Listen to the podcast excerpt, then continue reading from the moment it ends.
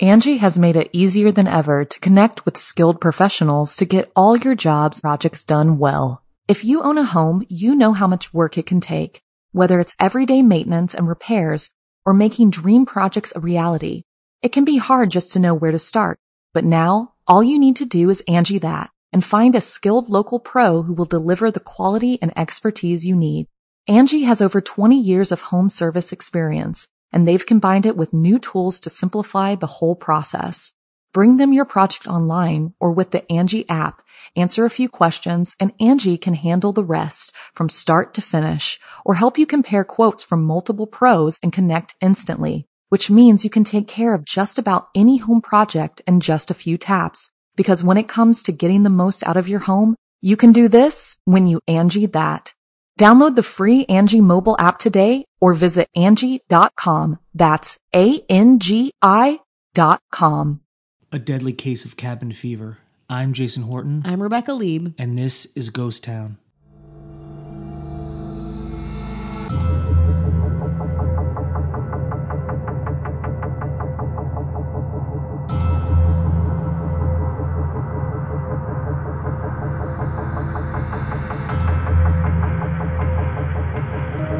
Keddie Cabin Murders from April 1981. Three people, including a single mother of five, Glenna Sue Sharp, her son John, and a family friend, Dana Wingate, were tied up, bludgeoned, and stabbed to death inside a tiny cabin in this resort like community in Plumas County.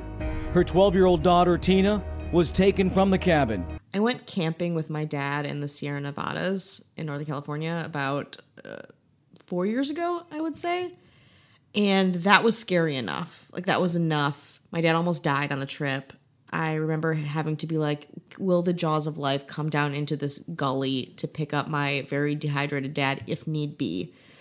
So I was thinking about what something we could do there, something cabin like. We don't often traverse like more like spooky camp stories, which are almost one of the scariest things to me, really, because you are you have nothing. You're just on your own out there. And I was also thinking about what we talked about last week, which is unsolved mysteries and murders and cold cases, and how there's a lot of technology that can help us solve things way after the fact. So this has it all, baby. This has it all. Today we're going to talk about the Keddie murders, or the gruesome quadruple homicide that happened in Cabin 28. Ooh. Homicide? homicide. Did I say homicide? Yeah.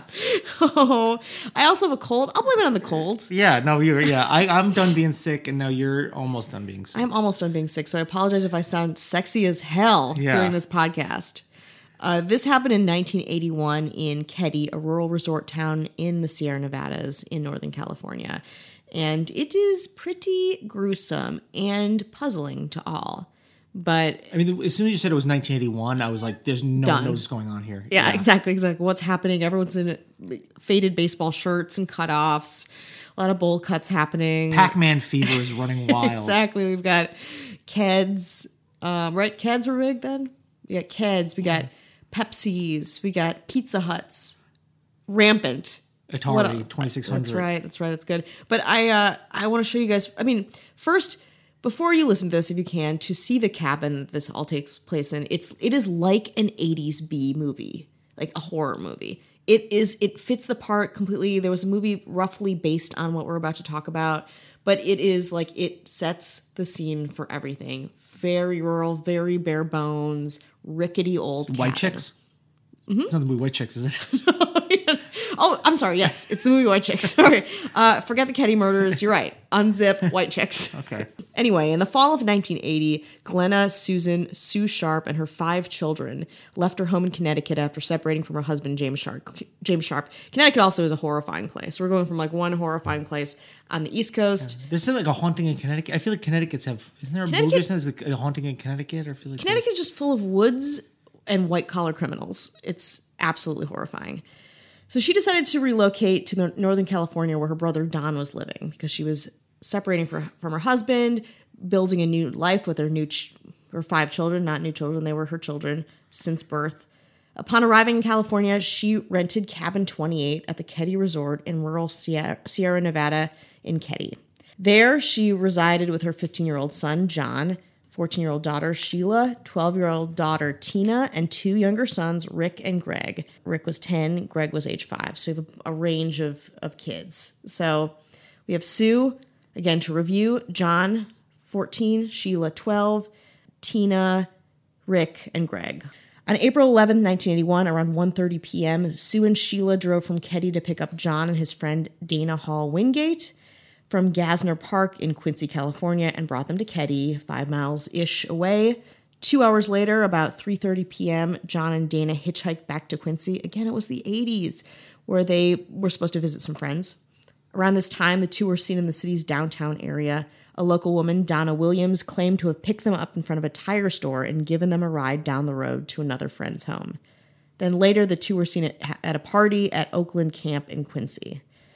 That same evening, Sheila had plans to spend the night with the Seabolt family who lived in the next cabin, while Sue remained at home with Rick, Greg, and the boy's young friend, Justin Smart. Sheila left the cabin shortly after 8 p.m., leaving her mother alone with the younger children. Tina, who had been watching television at the Seabolts, returned home to the cabin around 9:30 p.m. after Sheila arrived to spend the night. So there's a lot of things happening. We've got people coming in and out. There's a lot of children. It'll get a little bit clearer. Around 7 a.m. in the morning of April 12th, Sheila returned home and discovered the dead bodies of Sue, John, and Dana in the cabin's living room. All three had been bound with adhesive tape and wire. Tina was gone, while the three younger children, Rick, Greg, and Justin, were just completely unharmed in the next bedroom. Initial reports stated that the three young boys had slept through the incident, though this was kind of contradicted later. Upon discovering the scene, Sheila rushed back to the Seabolt's cabin, grabbed James Seabolt, who grabbed Rick, Greg, and Justin through the bedroom window. He later admitted to having briefly entered the cabin through the back door to see if anyone was still alive, which completely contaminated everything in the process. And also, that didn't come out till later, too. Weird admission after the fact. The murders of Sue, John, and Dana were horrible. Two bloodied knives and one hammer were found at the scene, and one of the knives, a steak knife later determined to have been used in the murders, had been bent in half due to extreme force. So when we talk about two, um, the Burger Chef murders, we talked again about like a, another like horrible knife injury where you can imagine the force that was used to make these murders, have these murders happen. Blood spatter evidence from inside the house indicated that the murders of Sue, John, and Dana had all taken place in the living room. Sue was discovered lying on her side near the living room sofa, nude from the waist down and gagged with a blue bandana and her own panties, which had been secured with tape. She had been stabbed in the chest. Her throat was slashed, and on the side of the head of her head was an imprint matching the butt of a Daisy 880 BB gun. John's throat was slashed. Dana had multiple head injuries and had been manually strangled. All three had blunt force trauma to their heads caused by hammer or hammers. Autopsies determined that they died from the knife wounds and blunt force trauma. Not a great way to go. Not a great way to go. And these, again, are very healthy young teenagers. Sheila and the Seabolt family, with whom Sheila had spent the night in the neighboring cabin, heard nothing during the night. A couple living nearby were awakened around 1:30 a.m. with what sounded like muffled screaming, but they couldn't really say where from. Tina's jacket, shoes, and a shoebox containing various tools were missing from the cabin, which showed no indication of forced entry. An unidentified fingerprint was found on a handrail on the stairs leading to the cabin's back door. The cabin's telephone had been left off the hook, the lights in the cabin were completely off, and the drapes were closed. Suspects interviewed included a man who disappeared from Keddie shortly after the murders and was later found in Oregon. After submitting to a polygraph examination, the, sus- the suspect was cleared. One of the Sharps' neighbors, Marilyn Smart, the mother of Justin Smart, later claimed that she had found a bloody jacket belonging to Tina in her basement and had turned it into the police, though no official record of that has ever existed. Her husband, Martin Smart, also claimed that a claw hammer had been inexplicably gone missing from his home. Plumas County Sheriff Doug Thomas, who presided over the case, later stated that Martin had provided endless clues in the case that seemed to throw the suspicion away from him. Loaded statement. In addition to interviewing the Smarts, detectives interviewed numerous other locals and the neighbors. Several, including members of the Seabolt family, recalled seeing an unknown green van parked at the Sharps' cabin around 9 p.m. Others recalled noticing a brown Datsun parked at the residence that evening, which appeared to have a tire that was going flat. Justin gave conflicting stories of the evening, including that he had dreamt details of the murders, though later claimed to have actually witnessed them. In his latter account of events, told under hypnosis, he claimed to have heard sounds coming from the living room while watching television in the bedroom with Rick and Greg. Can you imagine? Like, if that is true, to like be processing something in another room that is horrifying and just not having left. What I I can't help but think, and I don't know if anyone listening is thinking the same thing. What what sounds like the most obvious thing? Yeah, that they murdered them, right? You It's just like it, there's it's it's hard to, th- yeah, but like but why? I mean, why doesn't matter? It's it's the it's Mm-hmm. the what Occam's razor. I mean, that would say that that's Yes, I just like it. You know, there's not like a history of violence really that I found with the, you know. you don't know. It's it's true. Yeah. I don't They know. could have been the internet chopping up tell me. animals. You know, Very true. So investigating these sounds, he saw. So Rick and Greg went to investigate. He saw Sue and two men, one with a mustache and long hair, the other clean shaven with short hair. Both wore glasses. According to Justin, John and Dana then entered the home and began heatedly arguing with the men. There was a fight. Tina entered the room and then she was taken out of the cabin's back door by one of the men. Based on Justin's descriptions, composite sketches of the two unknown men were produced by forensic artist Harlan Embry. In press releases accompanying the sketches, the suspects were described as being in their late 20s, early 30s. One was around 5 foot 11, the other was 6'2, tall with dark blonde hair. And then the other one was a little bit shorter, 5 foot 3 inches, with black greased hair, um, and then 5 foot 10. Both had gold frame glasses. Rumors regarding the crimes began ritual became like ritualistic or motivated by drug trafficking, went on for a while, but then they were kind of dismissed by the county sheriff who said that they didn't find any drug paraphernalia, they didn't find any like weird ritualistic thing. A lot of the times there's a lot of symbiology involved in that. Nothing of the sort in this case. Carla McMullen, a family acquaintance, later told detectives that Dana Wingate had recently stolen an unknown quality of L- an unknown quantity of LSD from local drug dealers, though she was unable to provide proof of this claim. So again, it's like, could this something like that, for example, LSD, which would maybe put it into a different realm of murder. She could be totally just making it up because she's, you know, swept up in it, or it could be a crucial piece of eyewitness testimony. We don't know. About 4,000 man hours were spent working on the case, which Thomas described as frustrating the sheriff. In December 1983, detectives ruled out serial killers Henry Lee Lucas and Otis Toole as potential suspects. Because Tina was believed to have been abducted from the crime scene, her disappearance was initially investigated by the FBI, though it was reported on April 29, 1981, that the FBI had backed off the search as the Department of Justice was doing an adequate job and made the FBI's presence unnecessary. A grid pattern search of the area covering a five mile radius around the cabin was conducted with police dogs, but they didn't find anything. On April 22nd, 1984, three years and 11 days after the murders and Tina's disappearance, a bottle collector discovered a cranium portion of a human skull and part of a mandible at Camp 18 near Feather Falls in the neighboring Butte County, a distance of about 100 miles from Keddie. Shortly after announcing the discovery, Butte County Sheriff's Office received an anonymous call that identified the remains as belonging to Tina, but the call was not documented in this case. Ugh. A recording of the call was found at the bottom of an evidence box at some point after 2013 by a deputy who was assigned the case. The remains were confirmed by a forensic pathologist to be those of Tina Sharp in June 1984. Near the remains, detectives also found a child's blanket, a blue nylon jacket, a pair of Levi Strauss jeans with a missing back pocket, and an empty surgical tape dispenser. Very sad. Let's take a breather. Let's take a break and we'll get back to it. Welcome to Scare You to Sleep. Do you love listening to podcasts to fall asleep to, but hate waking up to loud laughter or yelling? Are you also a fan of horror and scary stories? Then this is the podcast for you. Join me, Shelby Scott, as you curl up and relax while I read you a spooky bedtime story and listen to the gentle, yet somewhat unnerving sounds of all that go bump in the night. Hope to scare you soon. Angie has made it easier than ever to connect with skilled professionals to get all your jobs projects done well. If you own a home, you know how much work it can take, whether it's everyday maintenance and repairs or making dream projects a reality. It can be hard just to know where to start, but now all you need to do is Angie that and find a skilled local pro who will deliver the quality and expertise you need.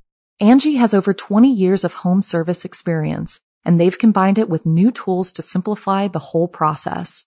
Bring them your project online or with the Angie app, answer a few questions and Angie can handle the rest from start to finish or help you compare quotes from multiple pros and connect instantly, which means you can take care of just about any home project in just a few taps. Because when it comes to getting the most out of your home, you can do this when you Angie that. Download the free Angie mobile app today or visit Angie.com. That's A-N-G-I dot com. We have a lot of nice messages, Yeah. which is nice. That is nice. Some nice reviews, nice nice messages, uh, which we appreciate. Emily, I say Emily or Emil, but it's Emily Stafford. I stumbled Mm-hmm. across this podcast a while back. I listened to the podcast very little until the Woodstock 99 episode. Now I'm absolutely hooked because Ooh, of the that's your. Oh, Jason Uh-huh. hooks him in, baby. This isn't going to be the first Woodstock 99 mention uh, because of the historical, historical aspect of Woodstock and being raised on classic rock and the commentary on the crimes. So I have a couple from YouTube. We have a YouTube channel where we, We put do. stuff on. It's just wow, look I'm up Ghost somebody Town. checks that Yeah, out. just look up Ghost Town Podcast if you want to uh, subscribe to it or give a thumbs up on a video. It helps just you know trying to uh, spread it around. yeah, all media. We're conf- we're coming on you. Is that how it goes? Yeah, coming on. Great. Hi, mom. Uh, Johnny Rockwell says Ooh, Johnny. about Woodstock 99. Funnily enough, I'm, I'm going to assume that's a word. Yeah. I know Frostbit Blue. One of the bands. Remember, I read, read all the bands. Yeah. He knows Frostbit Blue. Oh my god! One of the members was a teacher at my school. The band is still together. Actually, you know. and I messaged back. I was like, "That's kind of great." Like, I was love kinda- that. Yeah, I was will. I I will invite them for on behalf of both of us to come say hello And on then Ghost Town. Matthias Bonici, Nice. Action Park. At the end, Action, Park, costs fifteen dollars for kids between seventy and twenty. Finally, some answers of how much it fucking cost. I have asked everyone this. This is I've elicited so many conversations based on again, this is Jason's motivated, one of our favorite episodes, Action Park. But we still could not nail down how much it cost per head. You paid with blood. we went every year. My brother got. My brother lost a lot of skin on the alpine oh, slide.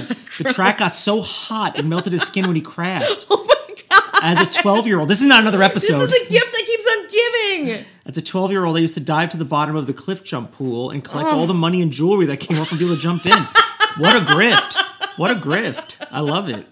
We also used to stand by the Geronimo Falls and watch the ladies come down the slide w- without their bathing suits, since it was basically impossible to keep anything tied onto that ride. I'm oh proud to Oh say fucking god. that I'm an action park survivor. Should we have the Action Park Awards every year where people like send us their most gruesome and vulgar stories and we judge them? The fact that the, the, the, it's so hot, that is, I will never unhear that. yeah, Your skin melting off because of a hot slide. yeah. It's uh, so we got some nice Oh messages. goodness. Yeah. Check us out on Patreon.com/slash Ghost Town Pod. Yeah. bonus episodes, early access with no ads. You don't Mm-hmm. No hear any of this. You know, miss, yeah. You miss all it- of this. Cut, cut all this out Cut it all out. and just and just get to it. Just get to the good. I'm gonna throw a little something, another true crime thing out there. And I didn't bring this up yet. I was talking about January Jones, and Mm-hmm. I was listening to her. She's from Mad Men. She plays Betty Draper. She's amazing. to her on um, Armchair Expert podcast, which I really don't listen to, but I was like, I, re- I want to hear about her, and she's great. Mm-hmm. She talked. She loves true crime. Also loves Vanderpump Rules, but loves true Two of our favorite things. She said, and this might be common knowledge, but uh, about JonBenét Ramsey, she's like the brother did it Yeah. unequivocally. The, he, he ate, she ate his pineapple and whatever. He got mad and hit her because he's Mm-hmm. Yeah, nine and years old. the parents old. are covering it up. The parents are covering it Yeah. up. Oh, absolutely. Yeah. Absolutely. I mean, So I that's think pretty. Is that pretty? I think that that's a pretty well defined and believable theory. Um, I think also, you know, the dad. I mean, it's hard because like the sexual stuff is al- is always kind of in the background too, and I don't think her brother did that, but I do think it was done in the family. Someone in the family committed this crime, and I think yeah, the brother had anger issues. You know, But he says like the brother, like he, of course, you know, either he really doesn't remember it, Mm-hmm. it's blocked out because it's traumatic, or he does and he's like, well, I'm not gonna. What do you want me to say now? yeah, be- oh yeah, I'm a murderer. I mean, I was nine, and she, you know, she also brought up that you, you can't try a child for murder until they're 10 Mm-hmm. and he was nine. So really, they went through this whole thing that made it kind of worse. That sh- like shine Mm-hmm. A lot of lights on things instead of saying like our son just got really mad, he didn't realize what he was doing. Yeah. and th- I don't think people would have been like, well, he should be, you know, uh, be put to death. You, you know, what I- Yeah, well, it's almost like a like a season of Fargo where you're like, what are you doing? Just also say the truth. Like, you're accusing a lot of other people yeah, there's in a its lot wake. of other bullshit happening. When really just saying the truth would be an easier, cleaner, and better for everybody scenario. yeah. Yeah, I think I think Burke is yeah, I think that's a pretty like popular opinion, very logical. I still, you know, I don't think we'll ever get closure on that case, really. At some point I hope somebody like he would probably have to say something, I guess. Well, I think this case, honestly, it seems like the most obvious thing, and Yeah, like, it's yeah, not being talked about. Yeah, but uh, it's oh god, yeah. I just don't know why. I'm also watching Aaron Hernandez documentary too, and it's the same thing where it's like now we're kind of getting to the why, like six episodes in. But I was like, I need the why. I need at least a kernel of the why to follow that thing. Which I get again with JonBenét Ramsey. It's like the brother like got mad at her. He had anger issues. She was like eating his stuff. And in fairness, like my like sisters would fight like violently, Mm-hmm. where it would be very easy for honestly for that to happen. Whoa, really? Yeah, pretty bad. My They're brother was a biter. Yeah. But I, I have two brothers and they they would fight. But they but one of them was like a little, a little more violent My other. sisters were very tough. Really? Kind of, you know, they kind of were like criminal a little bit. They've all they're completely not like that at all now. Mm-hmm. You can still see it in their eyes though. Yeah, just a little glint of yeah, violence. I don't care if you have a four hundred one k. Don't cross them. I know who Don't you are. Don't cross the Horton sisters. Not Horton. Only one Horton. okay. Don't cross one Horton sister, one unnamed last name sister. They will Woo! Spielberg. Spielberg is the other lesson. Spielberg. Yeah, yeah. Oh, it's some nice Jewish girls. It's, it's, least uh, I'll single. I want to set them up with a, Steven Spielberg's kids. a really nice hedge fund. Yeah.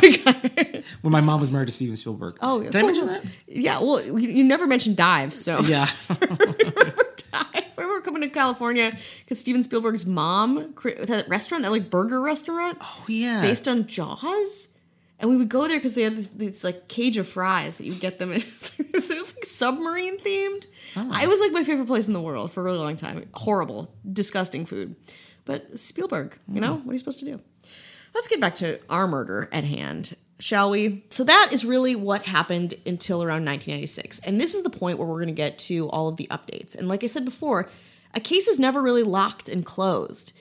There are things that happen. There are like insane amount of progress that can be made with the proper technology, with people dying, with people not dying, and enough time going by where they're like, hey, actually, I saw something, kind of a thing. And this is one of those cases in point that I was really thinking thinking about after the Burger Chef murders. In 1996, Robert Joseph Silveria Jr. was examined as a potential suspect in the murders. The cabin in which the murders occurred was demolished in 2004, unfortunately. In a 2008 documentary on the murders, Marilyn Smart claimed that she suspected her husband Martin and his friend John Boubede were responsible for the murders of Sue, John, Dana, and Tina. Marilyn claimed that on the evening of the crime, she had left Martin and Boubede at a local bar around 11 p.m. and returned home to go to sleep. Around 2 a.m. on April 12th, she stayed. She stated that she awoke to find the two burning down an unknown item in the wood stove. Additionally, she alleged that Martin hated Johnny Sharp with a passion. However, in the, the documentary, the 2008 one, Sheriff Doug Thomas said he personally interviewed Martin and that Martin had passed a polygraph examination. Also, I just want to say too, polygraph examinations are not fail-safe. They measure a lot of different things that are happening in your body, but they are not like a tried and true metric of if you're lying or not. That's one for me. That's just like one little piece. yeah, I trust blood spatterings or just like I- what makes the most. You know, what's Yeah. traditionally is it a it's a family member or, or Mm-hmm. is somebody that you known to them and not usually like a random drifter. Yeah, exactly. Uh, yeah, it's usually again, it's not. And we've talked about cases where random people might have been involved, and it's just like, oh my god, arbitrarily this thing, or even like in cold blood. You know, it was an arbitrary murder that became iconic, but that's most ninety nine point nine percent of the time it is not that. So Martin Smart we can't talk to because he died of cancer in Portland in June 2000. John Boubede, who allegedly had ties to organized crime in Chicago, died there in 1988. On March 24th, 2016, a hammer matching the description of the hammer Martin claimed to have lost was discovered in a local pond and taken into evidence by Plumas County Special Investigator Mike Gamberg. Plumas County Sheriff Hagwood, who was 16 years old at the time of the murders and knew the Sharp family personally, stated the location it was found, it would have been intentionally put there. It would have not been accidentally misplaced. Gamberg also stated that at the time, six potential suspects were being examined. In a 2016 article published by the Sacramento Bee detailing the discovery of the hammer shortly after the murders, Martin had left Keddie and driven to Reno, Nevada. From there, he sent a letter to Marilyn ruminating on personal struggles in their marriage, which he concluded with I've paid the price of your love, and now I've bought it with four people's lives. Uh oh. In a 2016 interview, Gamberg stated that the letter was overlooked in the initial investigation and never admitted as evidence. He later criticized the quality of the initial investigation, saying, You could take someone just coming out of an academy and they'll have done a better job. A counselor with whom Martin regularly visited would also allege that he had admitted to the murders of Sue and Tina, but claimed, I didn't have anything to do with the boys. He allegedly told the counselor that Tina was killed to prevent her from identifying him, as she had witnessed the whole thing.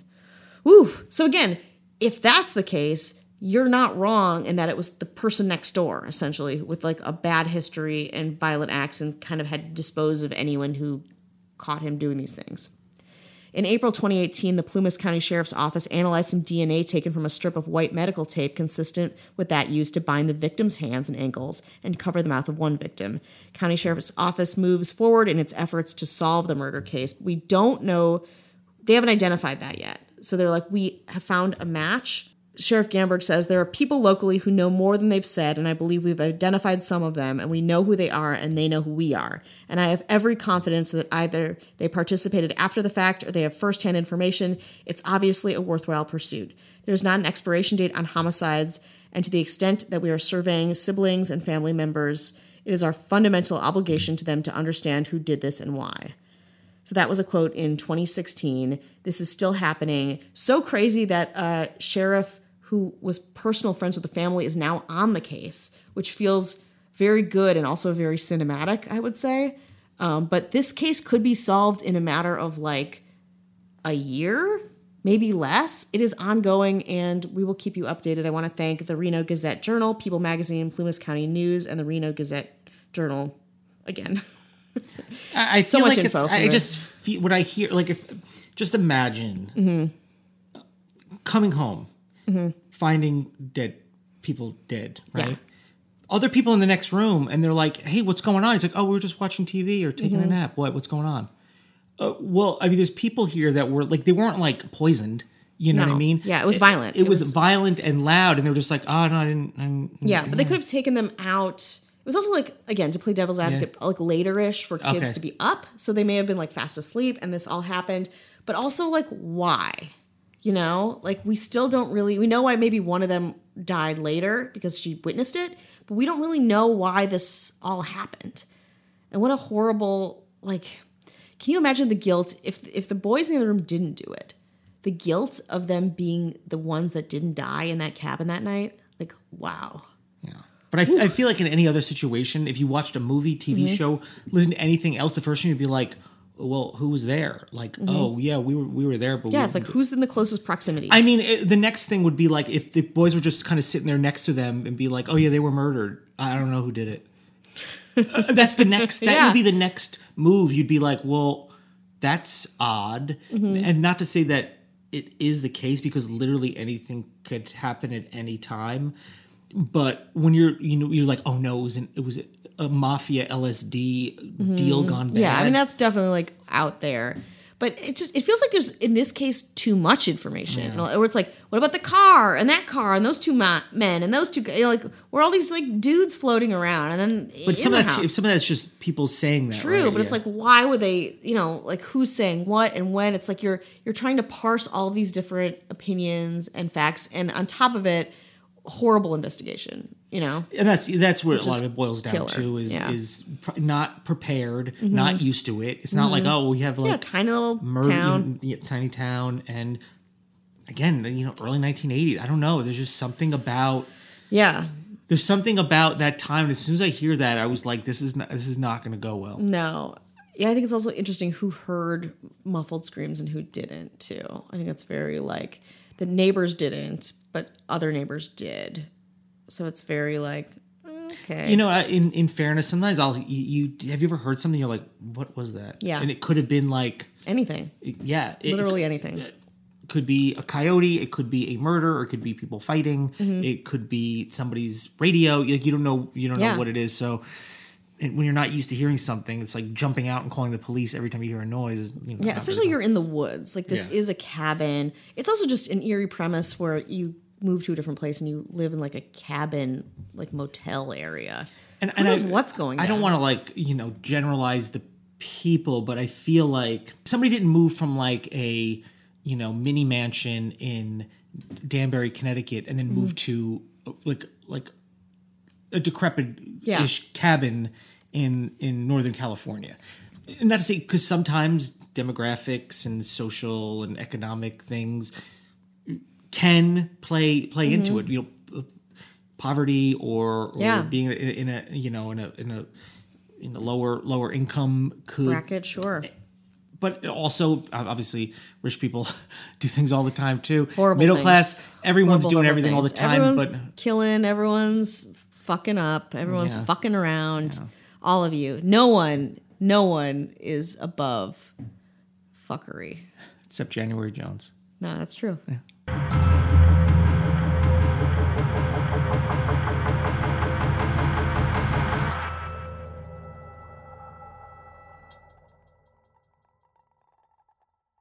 Angi has made it easier than ever to connect with skilled professionals to get all your jobs projects done well. If you own a home, you know how much work it can take, whether it's everyday maintenance and repairs or making dream projects a reality. It can be hard just to know where to start, but now all you need to do is Angi that and find a skilled local pro who will deliver the quality and expertise you need. Angi has over 20 years of home service experience, and they've combined it with new tools to simplify the whole process. Bring them your project online or with the Angi app, answer a few questions, and Angi can handle the rest from start to finish or help you compare quotes from multiple pros and connect instantly, which means you can take care of just about any home project in just a few taps. Because when it comes to getting the most out of your home, you can do this when you Angi that. Download the free Angi mobile app today or visit Angi.com. That's A-N-G-I dot com.